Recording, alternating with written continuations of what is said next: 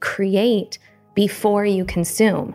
I think that that's a really good tool to go about because creating something that can have its own trickle effect makes you feel like you're part of a bigger purpose. Consuming social media, unless you're using it purposefully, can really weigh on you.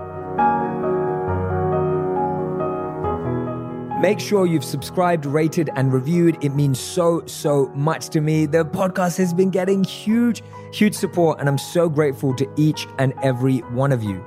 Now, the way I met today's guest is really, really interesting. I turned up to a food tasting at a vegan bacon company in LA, right? Like that's something you'll only ever hear in LA, but it's a vegan bacon company. It's made out of mushrooms. It's absolutely incredible. It's called Outstanding Foods. And I happened to be invited for a tasting with one of their incredible investors and incredible ambassadors. Her name is Daniella Monet. She's an actress, she's an activist, and on top of all of that, she's an incredible human. Daniella speaks openly and vulnerably about her personal challenges, her journey with her family, talks about her activism with so much passion. She's so kind, she's so giving, she's so loving, has so much talent but an even bigger heart. I'm so grateful to call her a meaningful friend. This one is going to blow your mind. Welcome, Daniella Monet.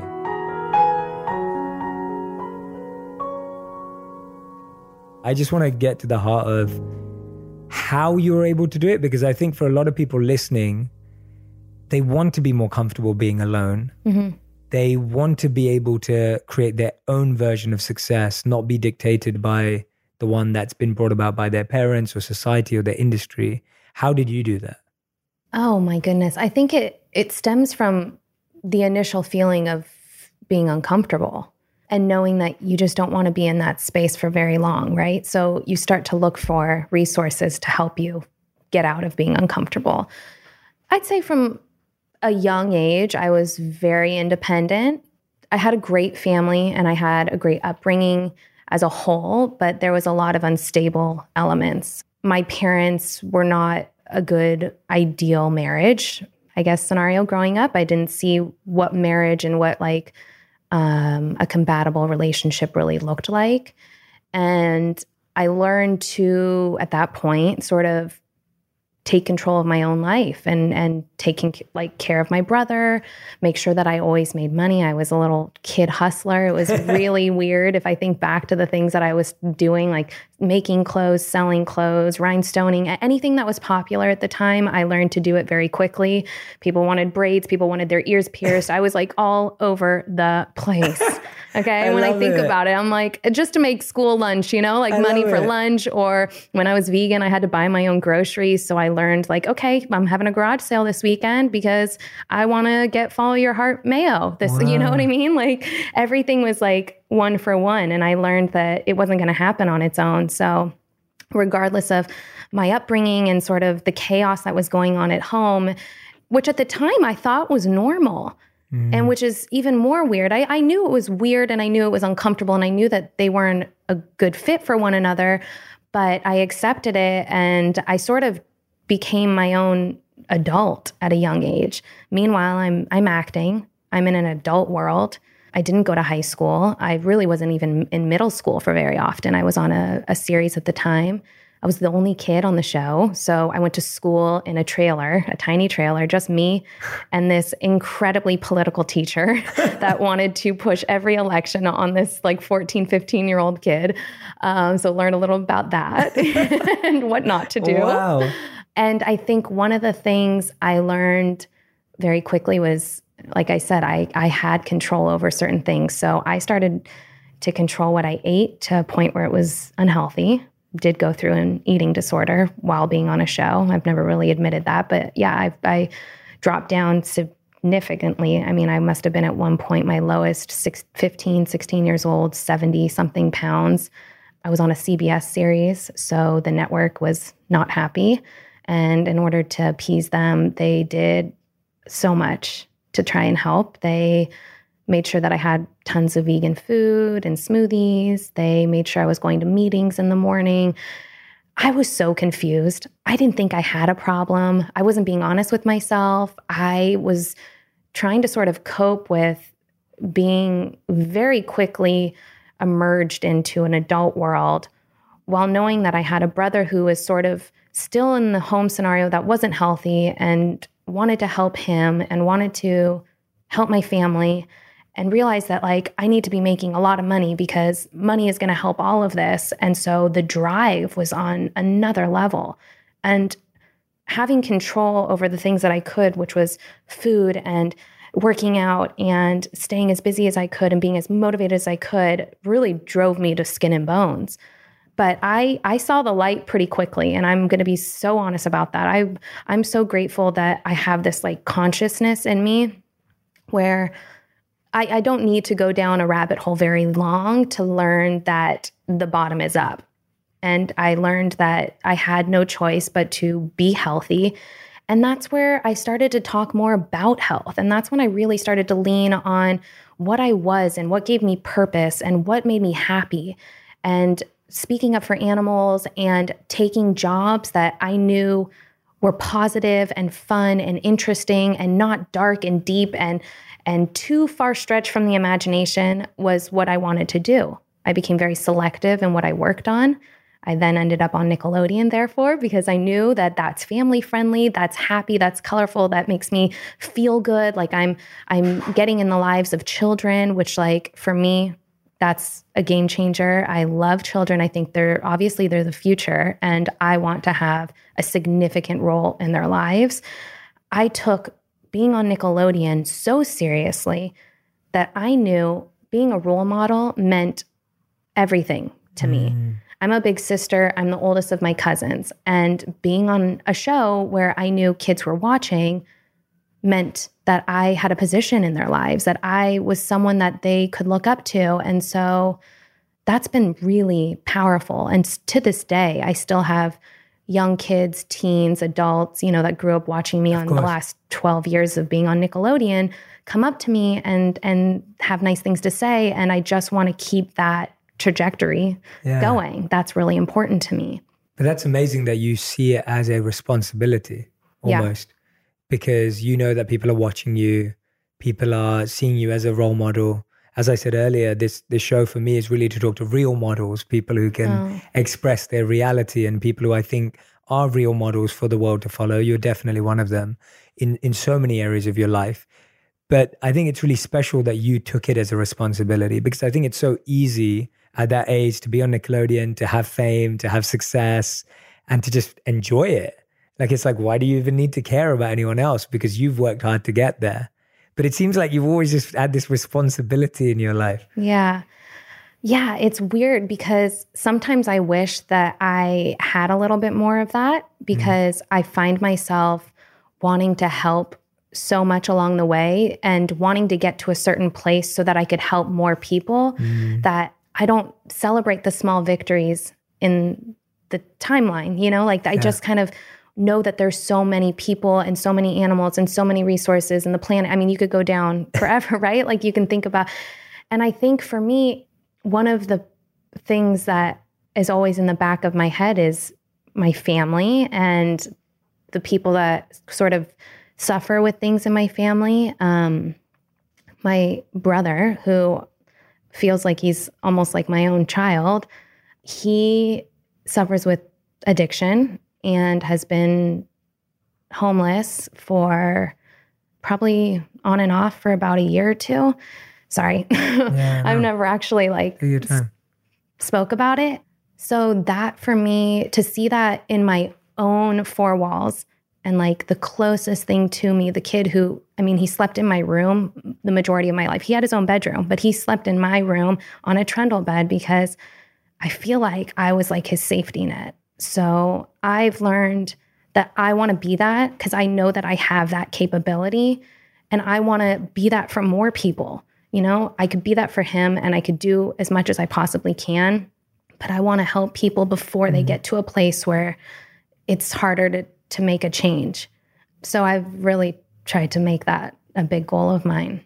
Yeah, and in a big way. Yeah. I, I think thank you for sharing that by yeah. the way. I'm sure it wasn't easy. Yeah, thank you for being so open and vulnerable and just just sharing so so genuinely here because I don't think that you're someone that ever hides anything. I never feel that way. Like mm-hmm. when I'm following you on Instagram or I see any of the content you're making, it's just from the heart. It feels that way to me anyway. And when I'm hearing you today, I'm I'm actually loving learning about you even more because it's only making me appreciate everything else you do. Thank you. And it's it's crazy because I align with so much of what you're saying in my own life. So my sister, I actually my sister's nickname that I've given her is Kid because I treat her as my kid, like my child. So it's so funny that you said that about your brother. Mm-hmm. And similarly in our parents, I felt I mediated my parents' marriage growing up. Mm-hmm. So I can definitely resonate with that. And then I resonate with something else. I'm listening to you and I'm just going like, wow, we have, there's so much in common. And I know you were saying it earlier yeah. when, when we were outside, but it was the same as the not celebrating little wins. Yeah. I, I, I rarely do that because I see how much work that needs to yeah. be done in the world. So I'm constantly uh, focusing on what's next to solve or not, what's next to heal, what's next to have an impact on. Totally. Where where do you where do you kind of see that going, or how do you want that to grow? Because I mean, we haven't even started talking about all the great activism work you're doing, which I think is important for for people listening to know. Mm-hmm. But how do you see yourself kind of transforming those elements we've just spoken about now, moving um, forward? How do you want them to change? Sure. So I've been sort of in a lot of ways I've earned, but I've also been given this platform just from really being on TV and being in people's lives and feeling like they're connected to me. So I want to utilize that. I mm-hmm. want to to grow that and I want to utilize that for the good. I think that yes, I'm I'm invested in these companies and I like to call them conscious companies because they're not purely just for the monetary investment. They're there because I see a bigger picture. So, companies like Outstanding Foods, I know that they have a direct effect in the lives of animals, mm-hmm. not to mention the health and the other trickle effects that come along with it. But um, companies like Sugar Taco, yeah. I believe in making vegan food, healthy, organic vegan food that tastes delicious, accessible at a good price point. Because that's an argument of people's, you know, they have this idea that veganism is is too expensive. It's not mm-hmm. attainable. It's not realistic um, for a normal person's lifestyle. That is what I want to scratch right off the bat. That is so far from the truth. And I feel like, just not to go down another rabbit hole, but do it. spending money on what you put into your body, much like spending the time and and whatever investment you make to work out or health, wellness, whatever that means, meditating, whatever that investment you're making has such a huge impact in the big picture of your life. A lot of people spend all this money on healthcare, on pills, on things to make this instant fix in their mm-hmm. lives when if you just do a little bit of the work along the way and you're really being mindful of how you create you as a whole and what you do to help yourself thrive, that is a non factor. I don't mm. know, knock on wood, but I don't know the last time I've seen a doctor spent money at a pharmacist, all of the above. Never. I don't even take an Advil, Tylenol, nothing. Wow.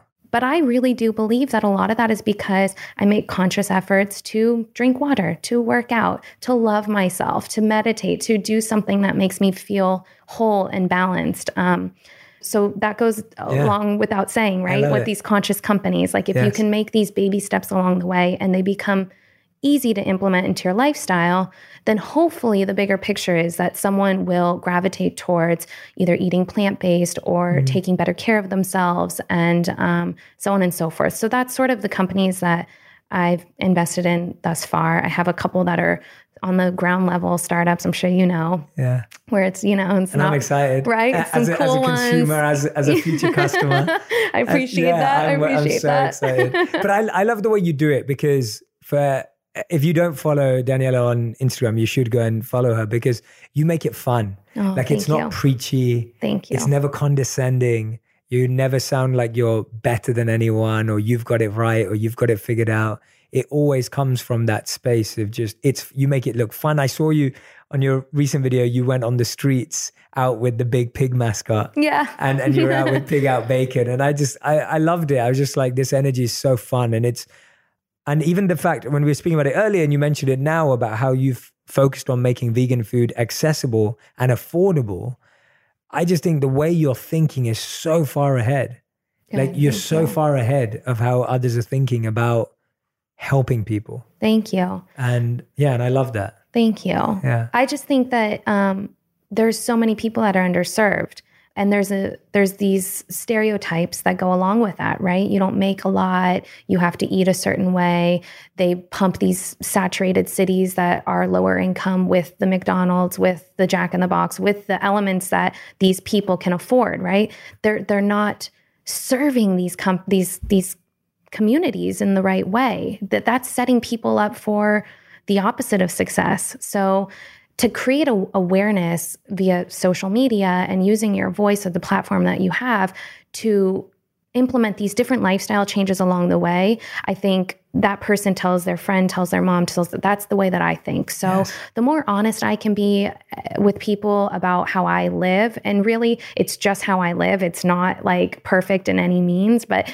it's just for me it's worked and when something works like i just want people to know mm-hmm. and i think it's like it's our right to share with people and help people along the way. Because why yeah. wouldn't you? If you're thriving in your own right, then why wouldn't you share whatever tips or tricks that you have? And so I've, I've sort of started a little pet project um, just on Instagram called Daniella's Digest. And it kind of goes in different terms of the word, right? So it's like, yes, what we put into our body and we digest it and all those kind of things. But also in general, like, I just want to break down different articles and different facts and um, share inspiring messages. And eventually, I see myself interviewing people in this space, the health and wellness space, but also just always reminding ourselves to keep it light and fun. Yes. because that's how I got into these people's lives. I'll never forget that. I do sitcom, yeah. I do comedy, that's my forte. And that's the approach I have in life. You know, yeah. if we can't laugh at it, even if it is deep and dark and scary, we have to find the light or else there's no optimism. There's mm-hmm. no potential for for change or innovation. Mm-hmm. you have to constantly be kind of seeking out the light even in the darkest of times. And that's what i want this platform to sort of be. And i want that to resonate with people. If if they're feeling like they're not motivated today or they need a nudge like that's that's what i want to be there to do. And i yeah that's I'm excited it. about it. Yeah, go find it on Instagram. Daniella's Digest, right? Yeah, yeah I had it down on the notes. That's yeah. awesome. Yeah, I love that you're doing that. And and I can agree with you more. My whole reasoning behind doing video at a time when most people in the health and wellness space were doing courses or they were writing books and they were speaking and i was just like we need to get this out to everyone mm-hmm. and my whole goal when i first started making videos was to make content that was at the pace of entertainment.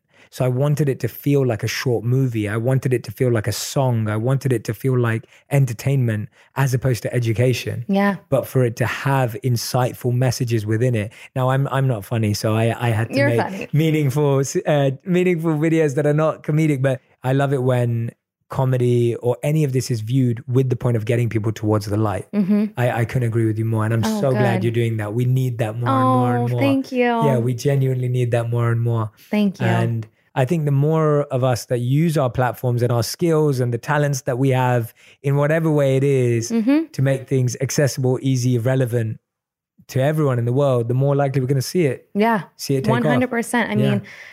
They exist for a reason and you could use them however you choose. Mm-hmm. And I choose to think I'm not here for a long time. I'm here for a good time and I'm going to try to make some good out of it. Yeah. I want to do that for people. And you are. Thank you. So, I mean, please, you're preaching to the choir. okay. Uh, so but, it's been so awesome to be able to see the content that you're creating. And honestly, it never stops at that. Like there's so like I just I love the word trickle effect because I feel like that is the perfect word to explain what is happening in our generation mm-hmm. and in the mm-hmm. generation of social media. You just never know, and I think the unknown in that regard is is optimism, mm-hmm. and that's what I'm sort of striving for is more of that. Yeah, I wanted to pick that out because I think so many people in our generation also have a negative view of social media. Yeah. And I find that's because we're so consumed by it mm-hmm. rather than using it purposefully. Mm-hmm. And so we find that people actually feel they're wasting. I know I saw a study that said people are wasting about six hours a day on social media, mm-hmm. doing something meaningless or insignificant. How where do you get your optimism for social media and the trickle effect i know i get it but mm-hmm. how, how, did you get to that point where you were like actually social media is helping it can work mm-hmm. i think it started with realizing, you know, it's no different than taking that few minutes for yourself in the beginning of the day to drink your coffee or read a magazine or whatever it may be, watch the news. You're getting some sort of information to sort of and that really does trigger what's your your day is going to be like, what mm-hmm. what's going to sort of ignite that spirit in you. And so I think people can use social media to do just that. They just have to curate the right social media that they're sort of funneling into themselves. And that's why I feel like accounts like yours are so, I mean, that is the proof in the pudding right there. Starting your day off, and I know that you're strategic about when you post because when I turn my phone on and it's the first video I see, I'm grateful because I know that that's what my brain needs to absorb. If I'm going to choose to use social media, I'm going to choose to sort of put these positive images and these mm-hmm. positive messages into me rather than seeing, I hate to say it because no discount to them. They're a hustler in their own right. And I'm sure they have their own purpose in mind, but I don't need to see a hundred different beauty bloggers and OOTD mm-hmm. to make myself feel like I'm good, you know, good enough. Yeah. It doesn't do that for me personally. And some people do resonate with that. But personally, my goals are so different than that. And mm-hmm. so I think for someone out there who looks at social media in a negative way, be sure that you're using social media to benefit you and you're not just a consumer. And maybe take the approach of trying to create before you consume.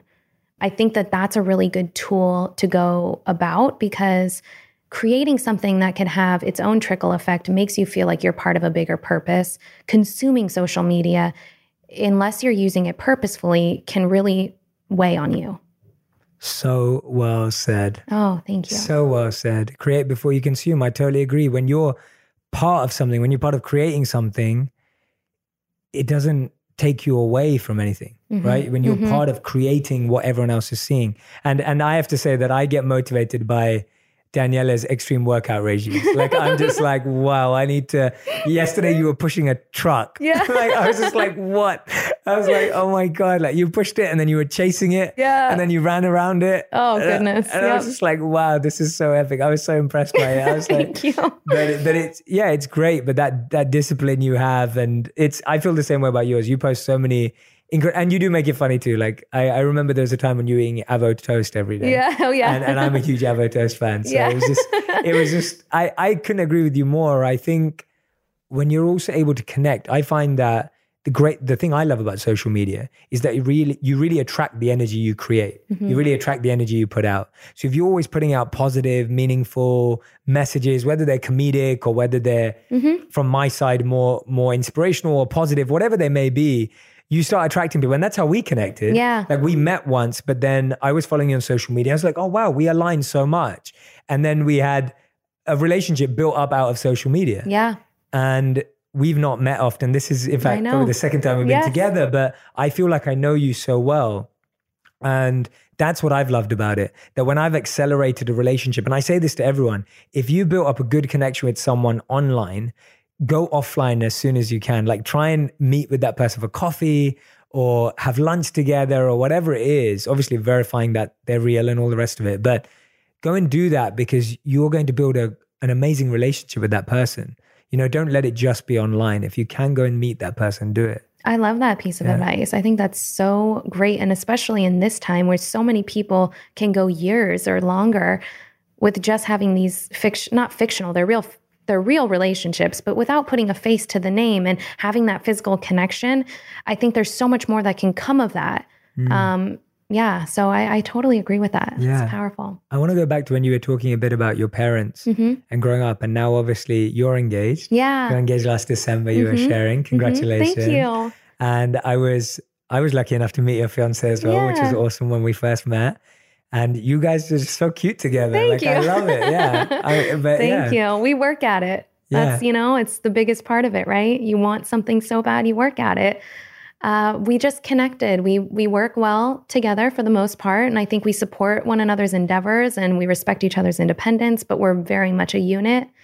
Um, I know we were talking earlier because a lot of people ask me about the wedding, and there's so much of that on social media. You know, these big moments, these big chapters in your life are celebrated to the nines. I mean, the likes, the comments, the excitement around the buildup of, of an engagement or a proposal or a wedding or whatever, it almost makes you feel like everything in the middle is insignificant, which mm. I think is such a misconception because it's the day to day that feels like the real success in a relationship. Wow. You know, we can all have these moments where we celebrate one another and we and everyone around us is celebrating our love and there's so much just anticipation around that. But really it's the day-to-day grind. It's mm no different than building a company. It's that day-to-day grind that inevitably sets you up for a successful business or relationship. And I feel like we we're doing that and the wedding is is not on the forefront of my mind i'm really more focused on being the right fit and the right partnership and on that note, mm. yeah. so yeah, I think that that's like my main focus is just being the right fit and having the right partnership together. What do you guys do to do that? What's your um, approach? What have you sure. learned? How, lo- how long have you been together? We've been together almost eight years. Amazing. So yeah. you've been together for, eh, for eight years. So yeah. anyone who's listening, that's real experience. Yeah. That's not, you know, that's not just, oh, we've been together for a year. So you've been together for eight years. What have you learned? What has worked for you? What sure. can help other people? He was my first relationship. So when I say I've learned, I have learned, okay, in terms of uh, the, the moving in together and, and having this co lifestyle was easy. That was easy peasy. I wow. love, I love it, which is interesting, yeah. right? Most people are yeah. like moving in is a very, you know, it could go one of two ways. And for us, it was like, I love to nurture and I love to nest. And anyone who's around me and comes over, I just I crave that taking care of element. Like mm. that's something that feeds my soul. So easy, that fit right in. I think for me, I have a, a, an independence element that I've established since a young age. And so being in a relationship, sometimes that that can be a little bit of a tricky element, but he's also an entrepreneur in his own right. So we sort of balance each other out. Like I found that person who can respect that quality in me and lifts that quality up rather than saying, oh, yeah, it's another dreamer, it's another dream or whatever, yeah. you know, like, so we work at it and we we've been figuring out how to communicate along the, the years and like that changes as you evolve as humans and it's um it's been fun and I think that to me is what keeps us interesting is that it's not monotonous. I mean, it's monotonous in a way that we're one for each other and that's it. Sure. But it's not monotonous in our daily, weekly, monthly grind. Like we love mm adventures and we love trying new things and we talk about, you know, not falling into the, you know, conventional relationship or what that may be for some people. Yeah. So Yeah, I love that we were both talking about our what's the right word?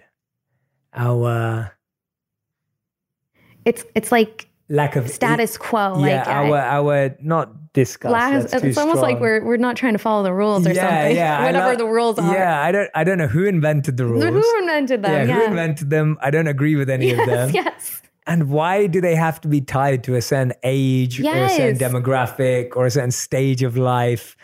And I've never, I've just never thought like that. I've never mm-hmm. felt that life is a set of stages that you have to live in order. Mm-hmm. And I feel like the more you do that, you push away from what you were saying, which is falling in love with the process. Yes. And then it becomes about the destination. It becomes about the next milestone. And I was saying that to someone. Someone was asking me the question the other day. They said, Jay, how do you stay detached from the result? Hmm. Like, how do you stay detached from an expectation of how something should go?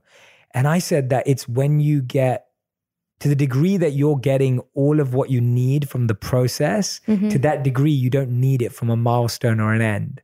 But if you're not getting any juice from the process, then you're going to wait for that award. You're going to yes. wait for the milestone. You're going to wait for the big, the big day because you're not getting any happiness or joy. But if you're getting happiness and joy from the process, then you're not looking for it anywhere else. Dead on. Dead on. And that's where rules and norms yes. and kind of I see that happen so much in our generation. And I, I, maybe it's because I'm at this age and I'm mm. obviously in that that age where everyone is sort of celebrating those big milestones, but there's not enough of celebrating the things that I feel like take more inner strength, which are owning a company or working for someone or striving to do something in the activist community or speaking about real problems or issues in their family, whatever it may be, like all these different little things mm-hmm. along the way that make you up to be this whole person and this happy individual. it's not always about the wedding or the baby shower, or the big birthday bash, or whatever it may be that kind of creates this identity of who you are eh, for that moment. Because then you set yourself up for failure. You get to that peak. It's where do you go from there? Yeah. And that's why you hear about these girls. I have friends all the time. and They're like, I'm going through the blues, the wed- the post wedding blues, Oh, and they're going through the depression of like, what was my life for a whole year, and now I have to reinvent the wheel, Oh wow. and that must feel so uh, tricky. Definitely. And and the interesting thing about that is that can happen with starting a company. That can Yeah, happen with totally. It can have that feeling can happen with anything. yes, yes, And therefore, I believe me and you are trying to say what we're Yes. trying what we're getting to is almost like it shouldn't be around any of those. no, It's it's a personal choice. It's that personal exploration, that curiosity. yeah, Because there I know people who've built successful companies and 10 years on are now re trying to find their identity because Totally. identity was so closely linked to that company. that's how I feel about acting. Right. I feel like for so long, I, my identity was, and I was just telling a friend of mine, it's like in my family and my group of friends, like there's the actress, that's the girl who, you know, was on TV or whatever. And I'm so different than that identity. Like there's so many different layers to all of us. I just, I want to be the person who expresses the layers in between. And I think that's what I want other people to feel acceptable doing as well. Cause there, there's so much that makes us great. Yeah. I love that. Expressing the layers in between. Yeah. Yeah, it's so true. We can be seen as so one dimensional, even if you're not. Mm-hmm. Our our job titles make us one dimensional. It's like mm-hmm. that becomes your imprint. And that's why I'm getting that's why I get excited by every time I get asked to send my biography for an event I'm speaking at or whatever it is, Yeah. I literally struggle like what to write. Because I'm like, I don't even know how to describe what I do. And then my mom will be like, I want to tell you my friends what you do. And I'm like, yeah, I'm not sure, mom, like how you can explain it. Because Yes. if I told you a title, they wouldn't understand. Like, you Yeah. know, but it's beautiful that we are struggling to define ourselves in one sense Yes. Because it we are multi-layered and multifaceted we, and we have so many more dimensions and elements Yep. as opposed to saying i am this Mhm. and defining ourselves by a by a word or a job Mm-hmm. absolutely because then you you by nature somehow instill all this happiness and that identity? And what if at some point that identity dissipates? Yes. Or you decide to pivot and then all of a sudden you have to teach the people around you that no that's okay. Like i don't i don't resonate as that and that's not all of who i am. I'm going to pivot into this and this is also a part of who i am and this also feeds me and this also makes me feel empowered. It's a it's a tricky thing to sort of navigate sometimes it sounds like you had to do that Oh, yeah. with your friends and family yeah, and I think little by little, I mean, everyone always thinks that I'm just going to fall into another show, and I probably will at some point, but I'm taking this time to do what I think I'm supposed to do right now. And I think there's a bigger purpose behind all of it. how, how have you connected that with your family and friends like how have they been able to see that rise of you because i guess i've only known that side of you Right, right. so i've only known you as an activist more than Yeah, anything right. really and i see you as as an incredible activist like you're doing amazing work so how have the people who've had to evolve with you how have you helped them see the different side of you or has it just happened naturally Um, You know, it's been really nice is that social media is so prevalent because people see what I'm doing very quickly and they kind of get on board pretty quickly. But Nice. no matter what I do, I don't know that I'll ever be able to shake the actress identity. And I'm okay with it. Um, but I just hope that they know that there's so much more than Yeah. that, you know?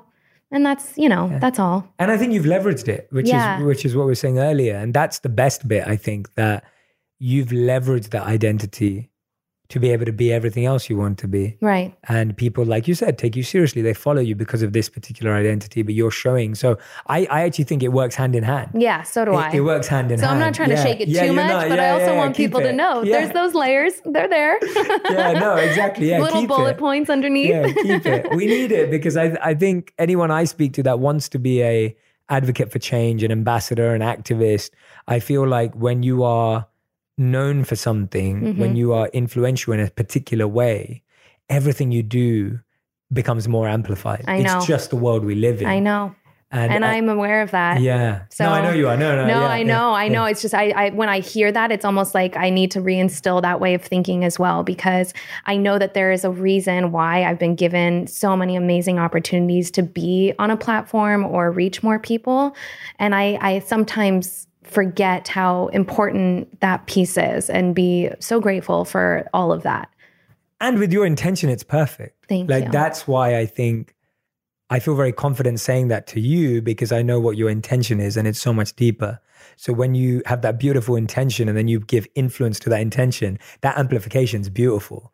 Whereas if the intention is just greed, enjoyment, negativity, fame, power, etc., yeah. and then you give that amplification, that never leads to any good. Mm-hmm. And and I feel like I think you'll also inspire not only people who watch you or know you for what you've done, but also peers mm-hmm. in this space to find more meaning in their life too. Because I find that I was speaking to someone who's a successful singer the other day, and he was sharing the same thing with me that he struggles with the industry and the kind of messages that are put out. And I was like, yeah, but you can change that. Yeah. Like people listen to your opinion. So you not turning up to interviews and award shows and actually sharing the right message is actually a disservice. Yeah. Like it's actually a disservice because you not turning up makes says nothing. Mm-hmm. You turning up and sharing something says everything. Yep. And and that's I think you'll not only inspire the people that are watching and following and part of the community, but inspire peers, which I'm excited to see. Oh, thank you. When I, when I'm listening to you, what I'm hearing so much is I hear passion, I hear meaning, I hear fulfillment, and I'm not saying any of that's perfect, and mm-hmm. we both know that. Mm-hmm. And same with my life. Mm-hmm but I'm hearing all of that. And in my opinion, that comes because you're a person of service, because you're an activist. And, and that identity of yours, that layer of yours is what's fueling all of this, mm-hmm. right? Yeah. No, I just had this conversation. I I was telling someone the other day they were struggling to find out what their identity was, what their purpose is. Like they just feel like they live a more mundane lifestyle and they just feel like they're constantly on that wheel of just what is the life? What is this? And I said, Are you serving? And they looked at me and they just didn't know what that meant. And I said, Are you serving? Like it could be on the smallest way, but are you doing anything for anyone, whether it be a friend, family member, community, animal, whatever? That feels like power. That is something we all can do. Yeah. That doesn't, there's no definition that describes someone who serves other than it's all of us. We all can do that. And the feeling of doing something that can make an impact on someone else's life or in a, in a bigger impact than you even could have imagined yourself makes you feel like there's a purpose.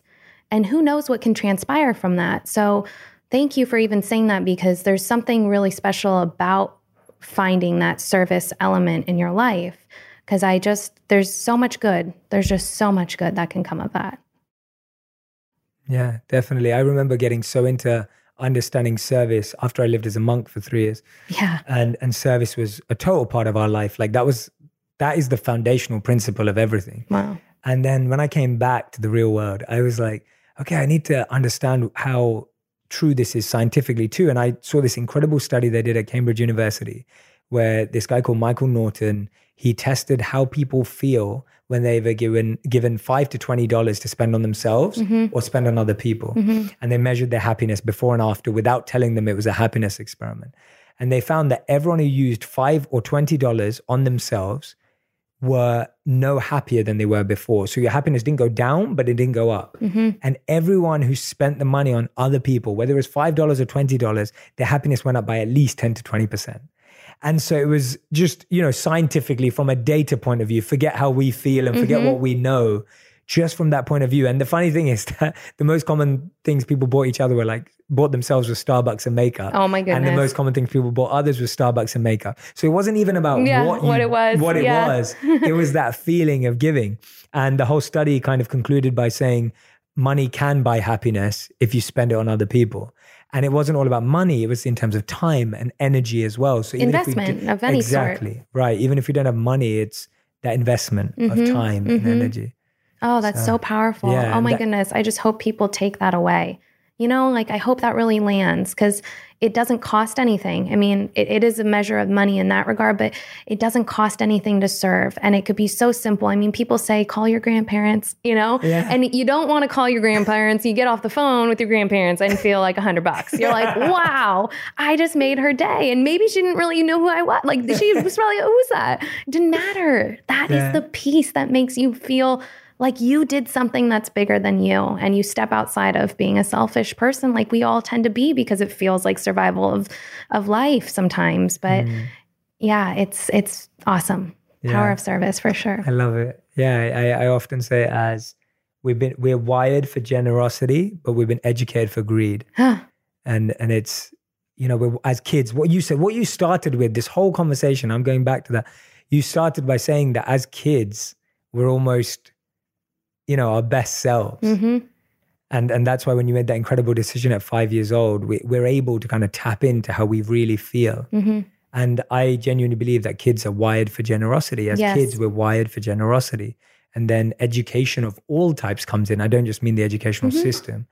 And it kind of rewires us to become me, me, me. hmm So it's beautiful. And and I think everyone who's listening, for those of you who don't know, and we've gone so deep with Daniella today, but you know, you work with a nonprofit called Bridget. Yeah, meet Bridget. Yeah, that uses video creation to Yeah. equip underserved teen girls to envision themselves in careers outside their immediate environments. hmm Tell tell us a bit about that because I want the audience to hear about these things because that's why it's so good having this conversation with you because you're living it. You're not just saying it. You're not preaching it. You're not just posting on Instagram about it. Like you're you're behind. You're an activist behind so many great ventures. So tell us a bit about that one. Oh my goodness. One of the most amazing females crossed my path through yoga, ironically. I mean, not really so ironically. There's some amazing people in yoga. Um, her name is Asha, and she used to work um, in the field of yoga, and she was going to school, and she saw this need in the female community and these younger generosities of, of girls, these younger demos that are underserved. And she created Bridget, which is a community of girls that need a little bit of like a big sister element and also someone who can help guide them in their career path and give them that extra tool or hope or skill or just assist um, along the ways. I mean, some of these girls are young moms or just kind of were dealt a unique set of cards and, and need some more hope. And so we've teamed up with Microsoft. We've, we're doing an event at USC and we're talking about the Me Too movement. And we're just speaking about the, the tougher things, but also giving a lot of hope and skills to this group of girls. And um, if you don't know about it, I recommend just doing a little bit of homework and following us or whatever and coming to one of our events. And we're all just real people at the end of the day. And we're just trying to do our part to instill whatever we can in these in these young girls. Yeah, that's beautiful. Thank you. Yeah, thanks so much. It's yeah, it's it's great to speak to a real change maker, like Oh, someone who's you. like your grassroots, you're but you're also an entrepreneur in in the activism space. Yeah. And that's empowering, I think, for a lot of people to see that you can do good Yes. and make money Yes. and be successful at the same time and you don't have to say no. And I think for a long time I felt in especially when I was growing up, maybe it's in London or I always believed that you couldn't do good and be successful. Like Mhm. they were two opposite things. Like if you were successful, you were successful, but maybe you're a bit greedy because if you want to be successful, you have to be greedy. And then at the other end, I used to think, oh yeah, do gooding people don't make money. hmm And I always had, I don't know where that came from, and I'm still trying to explore that, but I always had that viewpoint. hmm And it's nice to see now in our generation, people bring that together Oh yeah. To show that actually you can do more when you have more resources. Oh yes. Yeah. I feel like that's happening all over the place. These Mhm. bigger companies are are realizing that people want to put their money and these consumers care about where their money's going.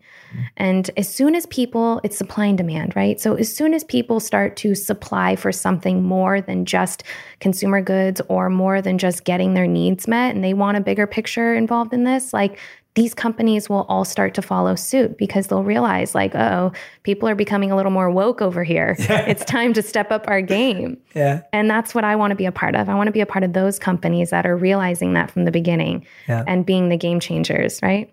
I love it. I love it. I've got my five big questions for you Oh, okay. as we come to a close. Okay. So these are these are usually quick, but they've been a bit longer recently when I've been doing them because I have awesome guests and everyone has awesome things to share. So I stopped doing them as quick questions because I was like, if it gets deep, it's deep. Okay. And, and you can make them as funny as you like Okay, to. okay. So I genuinely feel like this. And and again, I I'm saying this to everyone, and I know Daniella would say this about herself. It's not about being perfect, but you do seem really happy Yeah. and content. And that energy comes out very naturally through you. What what makes you happy? I start my day with a cup of coffee. nice. Okay. and I I evaluate what I'm doing. I always am checking in with myself and I know when I'm feeling a low, I either pop a B vitamin or I get to the gym. And usually I get to the gym before I do anything because I know that there are certain things that make me who I am. And if I'm not the happiest person that I can be, then I can't serve in the way that I can do best, right? Absolutely. So um, I know the things that work for me. And it's working out, it's being conscious of what I'm putting in my body. It's uh, drinking coffee. Yeah. I, I hate to say it, but it is. It gives me energy. I'm not an addict by any means, but I do know that there are certain things that make me who I am, Yeah. and that's that's part of it. Amazing. Awesome. Second question. The number one question you'd ask a monk. Have you ever met a monk actually? No, just you. Interesting. Just me. Okay. What would what would you ask a monk if you ever met one? Oh my goodness, what is your skin routine? would you actually ask that to a no, monk? never. Um, Can you imagine that? no, but monks I- have- do have great skin. Actually, They're- I'm they're sure they do. yeah. Their lifestyle is a problem. Yeah. What is your lifestyle? That's the question I would make. Like, what what is it? What does a Monday look for a monk? Right. You know? Right. Interesting. Yeah. Okay. Good. Good for me to know. Yeah. What does a Monday look like? That's what I'm asking. Oh, you are actually. Yeah, good. yeah, yeah. what did a Monday used to look like? So I'm not a monk anymore, but Right, when I right. used to be, your mornings start off the same. And that's the morning routine thing is such a, I mean, it's really propelled into mainstream society now to have a good morning routine, etc. But all of our days would start at 4 a.m. You'd wake up at 4 a.m. You'd start meditating collectively at 4.30. And then by about 5.15, you'd have independent meditation or personal private meditation. And half the day basically is spent in silence and self-awareness. It's your growth. It's about taking care of yourself, your needs, your learning, your development. And then the other half is spent in service. So the other half is spent being out there, whether it's helping build sustainable villages or building food distribution programs or teaching young kids or sharing the message or teaching meditation, whatever it may be. So that construct is something that I've tried to take through in my life that half of my life should be spent learning, growing. Even this exchange, like from today, I'm just learning, I'm just listening to you without trying to judge, without trying to teach, without trying to share. And then the rest of my day is spent serving by teaching, etc. And so that's kind of the- Amazing. what a Monday looks like. Very cool. That's what every day looks like. Uh, Yeah, I love but, it. But yeah, okay. Question number three: the best advice you've ever received. Whew, that's a. I feel like I was a couple from you today, to be honest. Um, gosh, the best advice. Wow, it's scary when you start to draw blanks on that end okay. because I almost feel like some of the advice that I've gotten along the way has all been self-taught or self-learned. But then again, I would say that following leaders like you, I I really do feel that way. There are people out there in my network or in my circle that I learn from on a daily basis. And I think there's just too many to even choose. Nice. I don't even know where I would start. Nice. That's cool. Yeah. That's fine. Oh, And then the question was best mentor you've ever had, or some of the oh best, best mentors you've had. Mentor. want you oh to Oh my gosh. Wow. I'm finding a lot now Yeah. for sure. I think growing up, I didn't even know I had mentors. My Mm-hmm. aunt was a significant role play in my life. Um, there was a time where I didn't know where I was living. I had my clothes in the back of my car. I was kind of just sleeping where I could sleep until I figured it out. And my aunt gave me her couch for a while, and I learned a lot. I got a lot done in that amount of time. I went to community college. I got my personal training certification. I went to school for real estate, got my license. Like there was this time where I was trying to figure it out, all amongst acting, which is crazy. I always felt like there was more than acting, always. And that couch and being in my aunt's life, still to this day, she's someone I lean on uh, immensely. She's full of knowledge, full of wisdom, and she did a lot of work on herself and still does. And those are the people that I aspire to be like. Wow. Yeah. I'm gonna I'm gonna segue before I ask you the Sure. fifth question because you just made me think of a few things there. What What are your thoughts on so young men and women today who want to be actors, hmm who want to be social media influencers, who want to be anything that gives you that platform? Mhm. What would be your advice to them? Well, I think we live in a time where you can do it. hmm That's the first thing I would tell someone is it's not a joke. Like you have more resources than like someone who lives in the heart of LA or Hollywood or whatever you imagine who's going to auditions every day. Mm-hmm. You know, maybe decide what your true goal is in terms of what kind of entertainment you want to put out Mhm. and then target that. So find the the network around that. Find the demo and start creating content on your own because at the end of the day, even people who are actors are still content creators. And I think there's so much more power and so much more self worth in creating something of your own.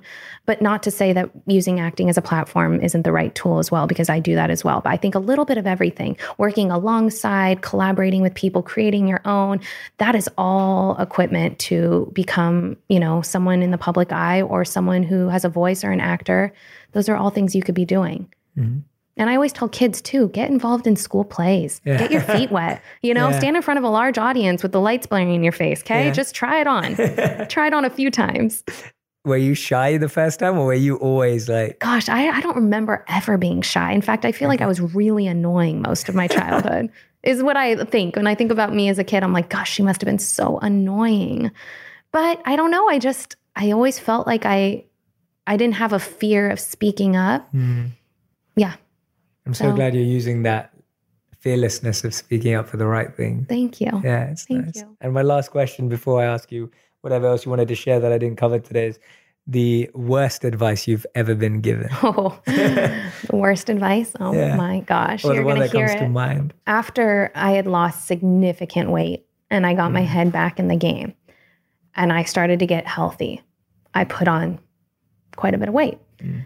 I thought it was like the right thing to do at the time. I felt generally happy, but I just knew where I was wasn't where I should have been. So I'm going to do something else. And m- my manager at the time advised against it and was very honest about me putting weight on. And she told me that nothing tastes good as good as skinny feels. And um, yeah.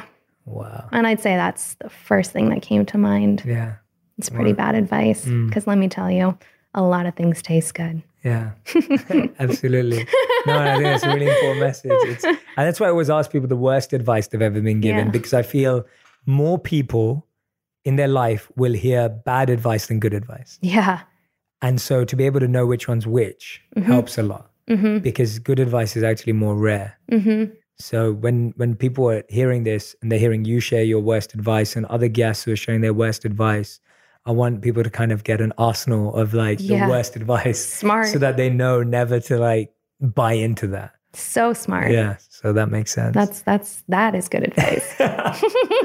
is there anything we've not covered today that you're oh like, oh, do I really want to share this story or I didn't get to share this message you're or so anything? Um, I, I, always like bringing that up because yeah. yeah. I just want to tap in one yeah, really quick thing. Um, Please. doesn't have to be. Quick. Yeah. So I um I've been in this industry for a long time. I've come across a lot of very headstrong personalities. And I um, was in some uncomfortable positions with males, and I learned a lot from it.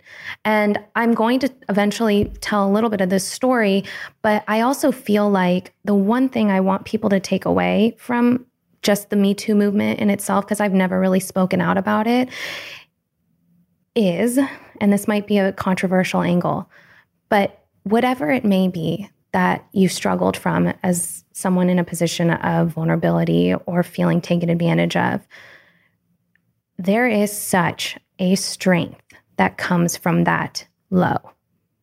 And I am a firm believer of utilizing that and harnessing that strength to create something that is instrumental in your lives and in the lives of other people. So I just feel like if anyone's listening and feels like something was done wrong to them, whether male, female, whatever it may be, instead of taking, and I get that everyone needs their time to sort of comfort themselves and maybe even sulk in that moment because believe me, a good cry is a recipe for a lot of answers. But after you're done, take that time and say, I am so ready to be the biggest boss. That's what I just wanted to make sure I said because I don't know, it applies to a lot of things. And I just really believe in like with every element of weakness or devastation or anything that anyone's encountered that felt wrong, there's so much strength that can come mm-hmm. of that. So I just hope that people can like hear that and feel stronger. Thank you for sharing that. Yeah. Yeah. Thank you. Yeah. Thank you so much, Daniella, for being here. I'm so grateful. That was amazing. Yay. We we talked about so many amazing we really things, did. and I learned so much. Oh, good. And so the time I. just flew by. I think yeah. we were talking for like one and a half hours, but it just I didn't even Oh feel my it. It's yeah, I didn't even feel it. It feels like we just started. Oh my but- gosh, we'll do dinner sometime. Yes, we have to. We have to. But thank you so Oh, much for coming you. on. Everyone who's listening, please, please, please go check out Daniella on Instagram. Is there anywhere else they should try and find you? No, I mean I'm on it all: Facebook, Instagram, Yeah. YouTube. Just Daniella Monet. Yeah, Yeah. absolutely. Um, thank you so much again for coming and sharing so openly. Honestly, it was it was really a lot of good learning for me. So It felt you. good. It felt Yeah, good. Good. I'm glad. Thank you. Thank Thanks, you. guys. Thanks.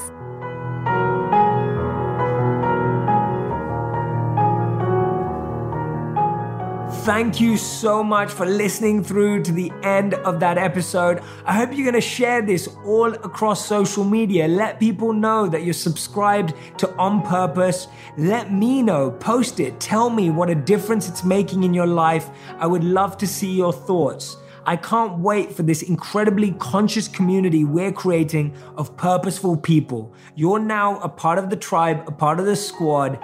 Thank you for being here. I can't wait to share the next episode with you.